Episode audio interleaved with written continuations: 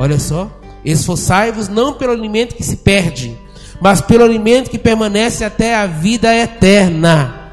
Esforçar para estar em Deus e com Deus. Quais são seus esforços para estar em Deus? A gente se esforça para ganhar dinheiro, né? A gente tem inteligência, procura se esforçar para cuidar do corpo, tá tudo beleza, da saúde. Mas será que quem se esforça para cuidar da nossa espiritualidade? Olha o que Jesus falou assim: olha, tudo vai passar, viu? Seu corpo vai passar, emprego vai passar, casa vai passar. Isso é alimento material, perece. Ele falou: esforçai-vos para buscar aquele alimento que permanece até a vida eterna. Por isso, aquilo que nós levamos para o céu nada mais é do que a nossa alma.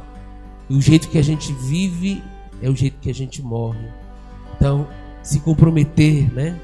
Por mais que sejamos pecadores, se comprometer a viver mais perto de Deus, a fazer o bem, a perdoar os irmãos. Deus sempre dá sinais, realiza sinais, a gente não vê. E a gente faz de conta que não é com a gente. Quantos livramentos que Deus já te deu na vida? Pessoas que Deus já tirou do seu caminho, né, que te influenciavam para o lado negativo. Quantos livramentos você já teve na sua vida? Quantos sinais você já teve na sua vida? E, e ainda você, às vezes, eu também, né? Falando de nós. É bonito lá no prólogo de São João, capítulo 1, versículo 14 do Evangelho, fala no princípio era a palavra, e a palavra se fez carne e habitou entre nós. É o pão descido do céu que desceu a Jesus.